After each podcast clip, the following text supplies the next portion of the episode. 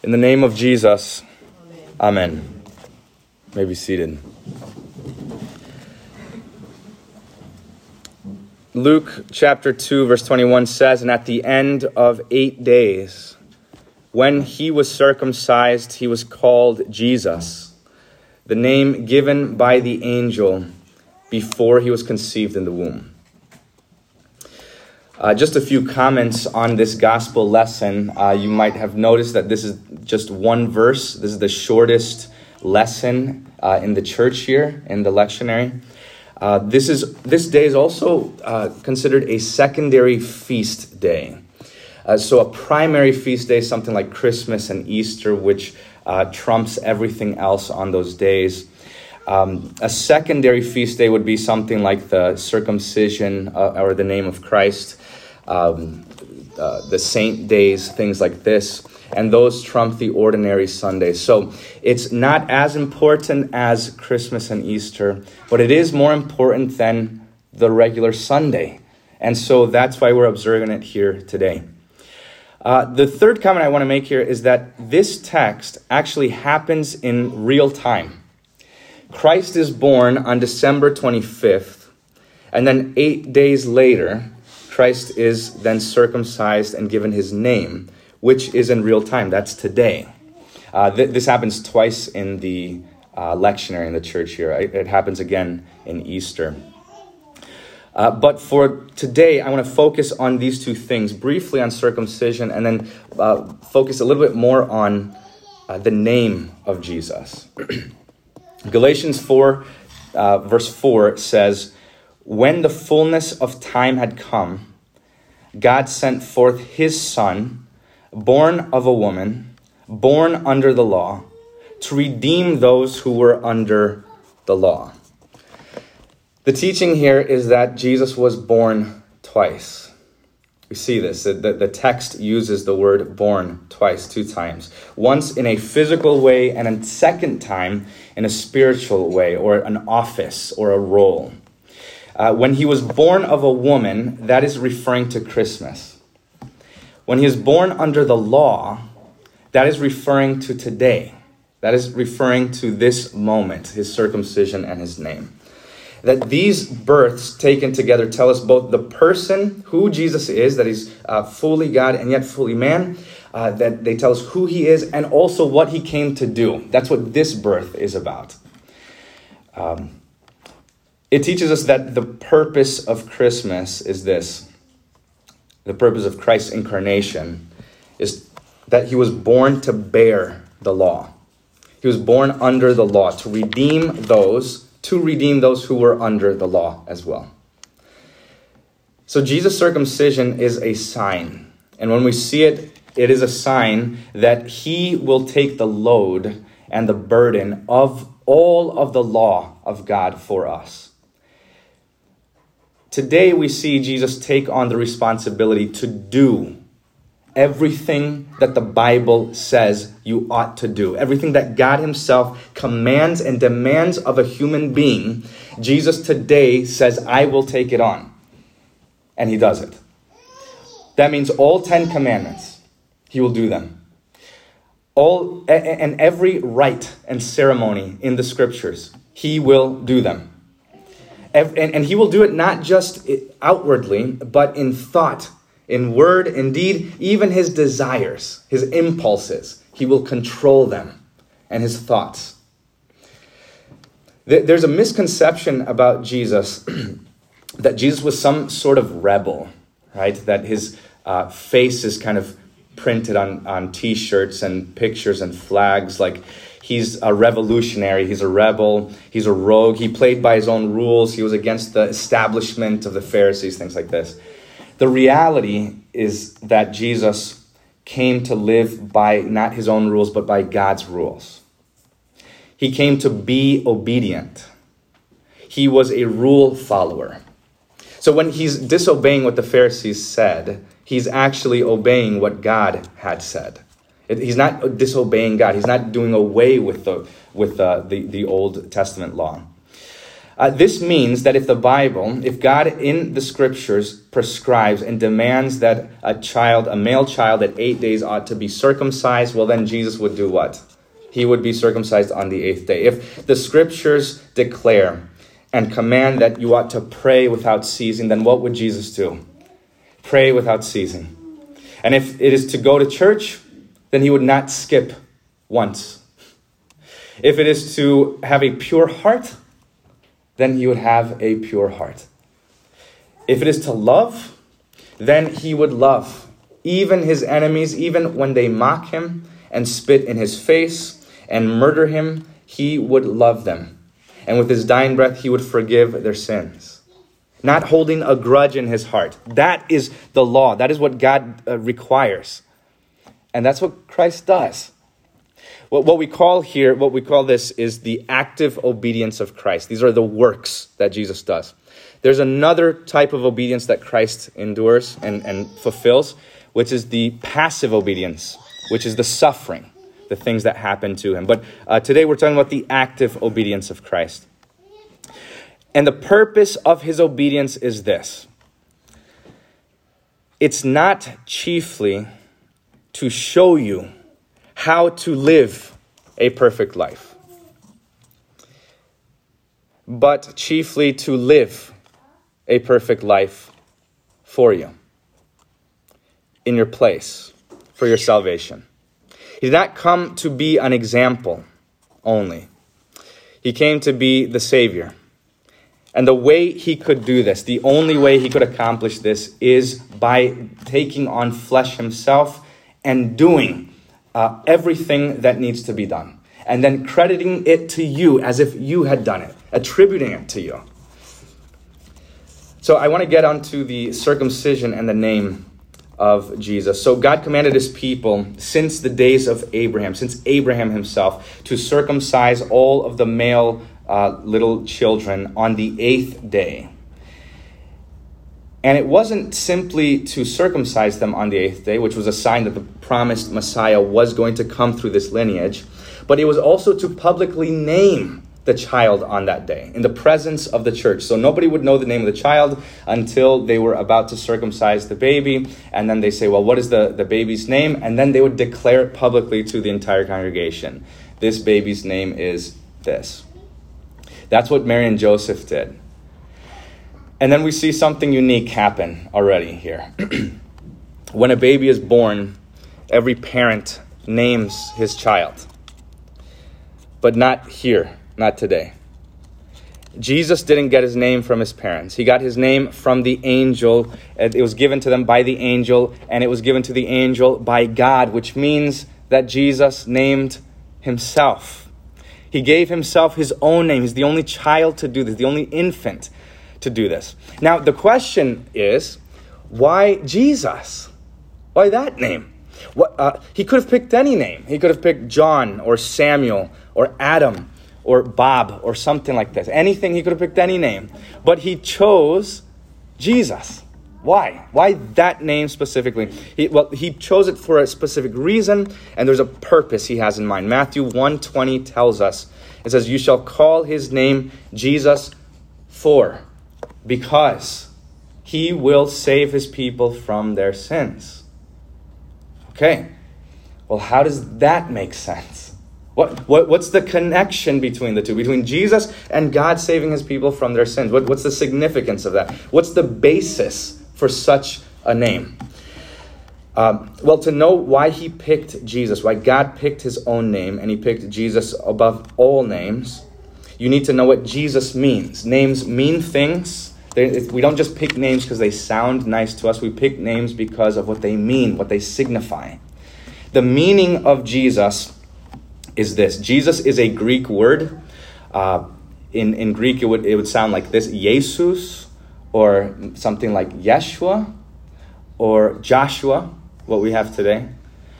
And the word Joshua, the name Joshua, is taken from two other words in Hebrew.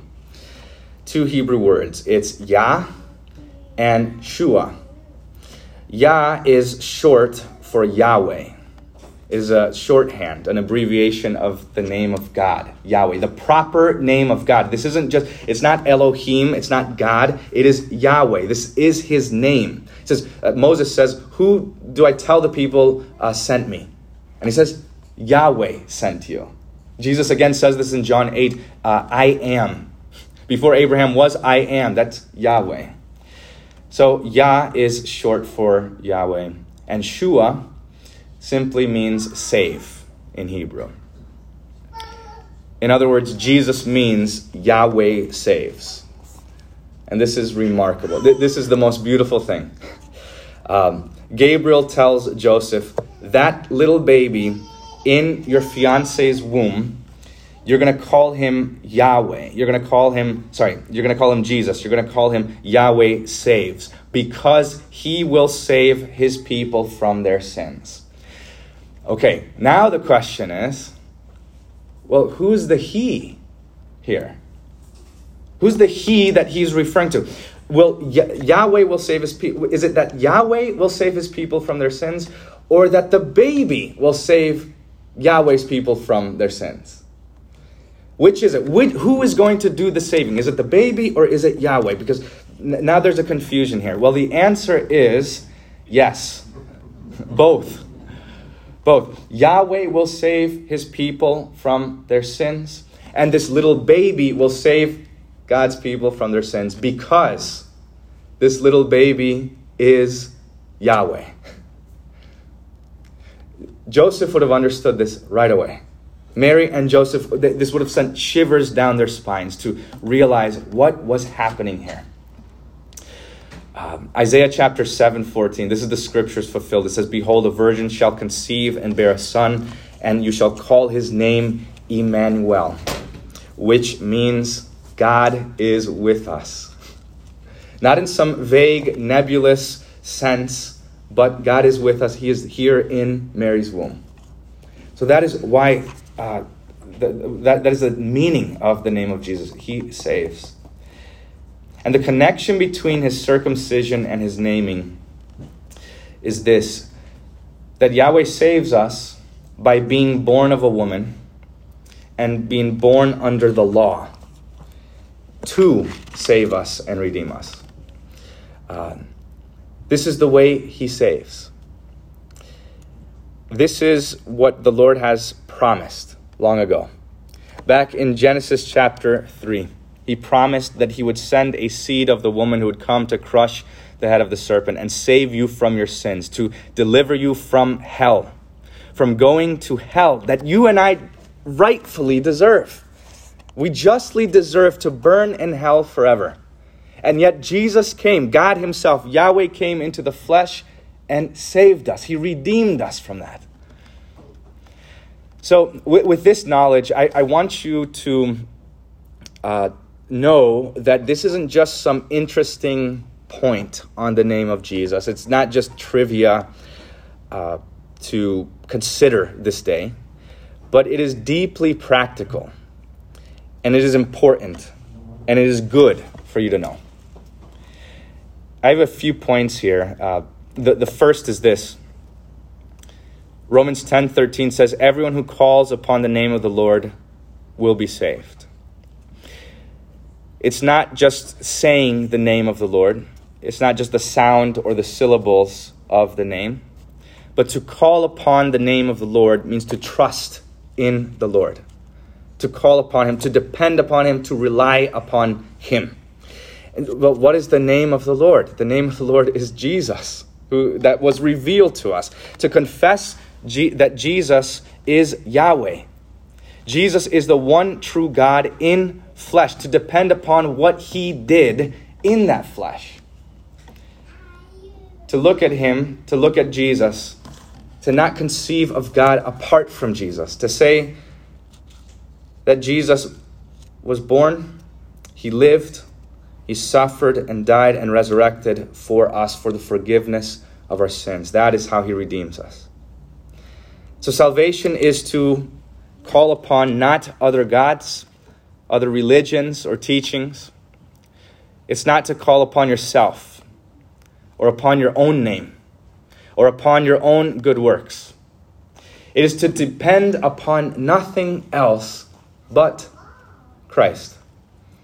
Not even yourself, only Christ, only His name. To say the name of Jesus and what it means that God, that is God. When you see Him in the manger, you say, That is God saving me. When you see Him uh, on, on the way to the cross, you say, That is God walking to the cross. When you see Him on the cross, that is God on the cross, and He is saving me. The second point is this that you see now. You see now how beautiful and precious and holy the name of Jesus is.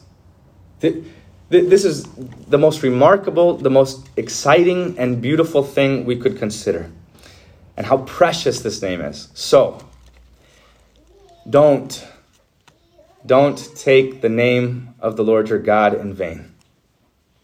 Don't misuse the name of the Lord your God. Jesus means everything to us. The name of Jesus is our salvation. When we call upon him, we are saved. So don't use his name to, to damn things or to curse or to say Jesus Christ when you're surprised or when you're angry.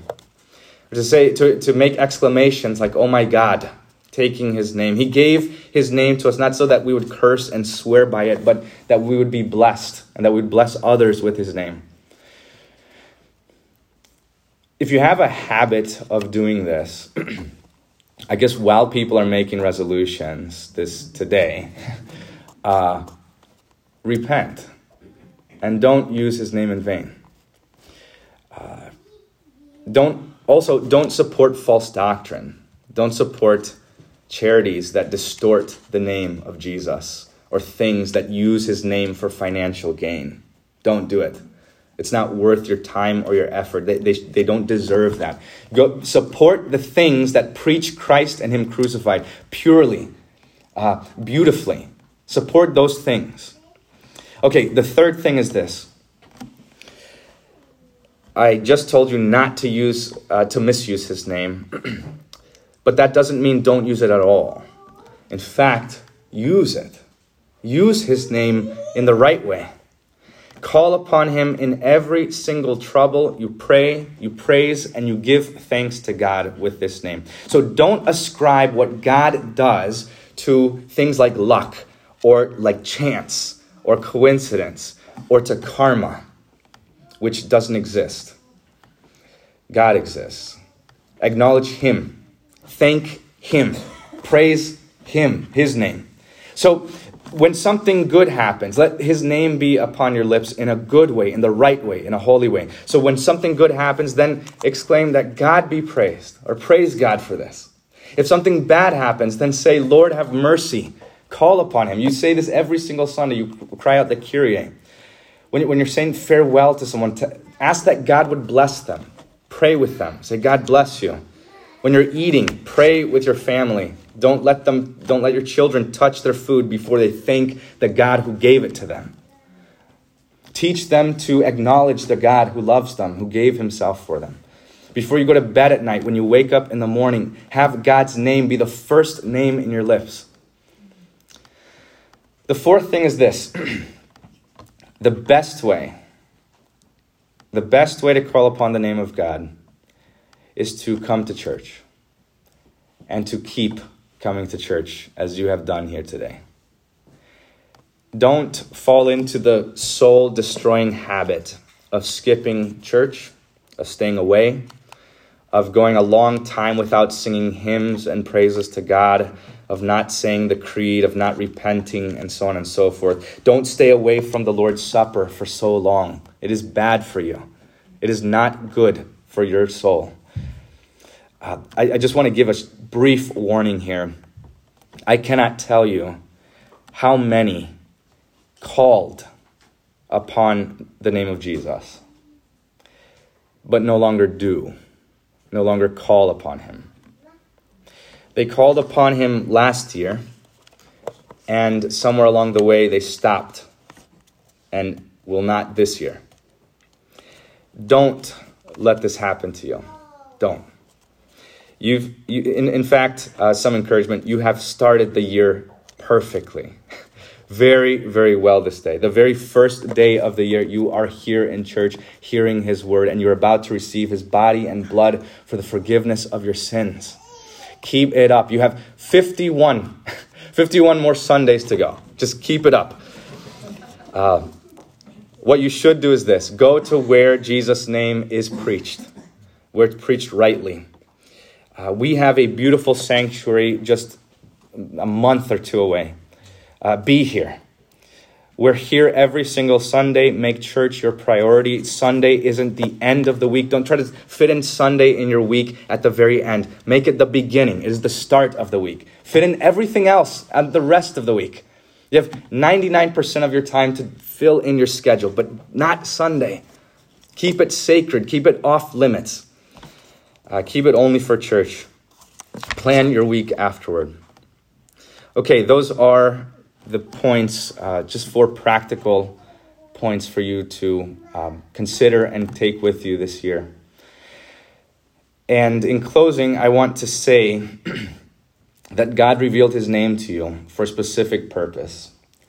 So that you would know what kind of God you have, so that you would know what to call him, that you wouldn't be guessing about who he is, and that you would call upon him in every trouble and that you would pray and praise and give thanks. That this is the name that God has given to you, this name, and this God redeems you. He saves you from your sins. He took on flesh to redeem you, to wipe away your sins, to give you a clean slate each and every day in His blood. He did what you and I could never do in a thousand years. He, he rendered perfect obedience, even obedient unto death upon a cross. God not only revealed his name to you, but he gave you his name also. In baptism, he gave you his name. He at the end of the service, he's going to give you his name again. He you have the name of Christian. You bear the name of Christ. That is what you are called. That is how he sees you. You have the name of the one who loved you and saved you and gave all he had for you. So may God bless you this new year and give you faith to call upon his name always in this life and unto the next. Amen. The peace of God, which surpasses all understanding, guard your hearts and your minds in Christ Jesus our Lord. Amen.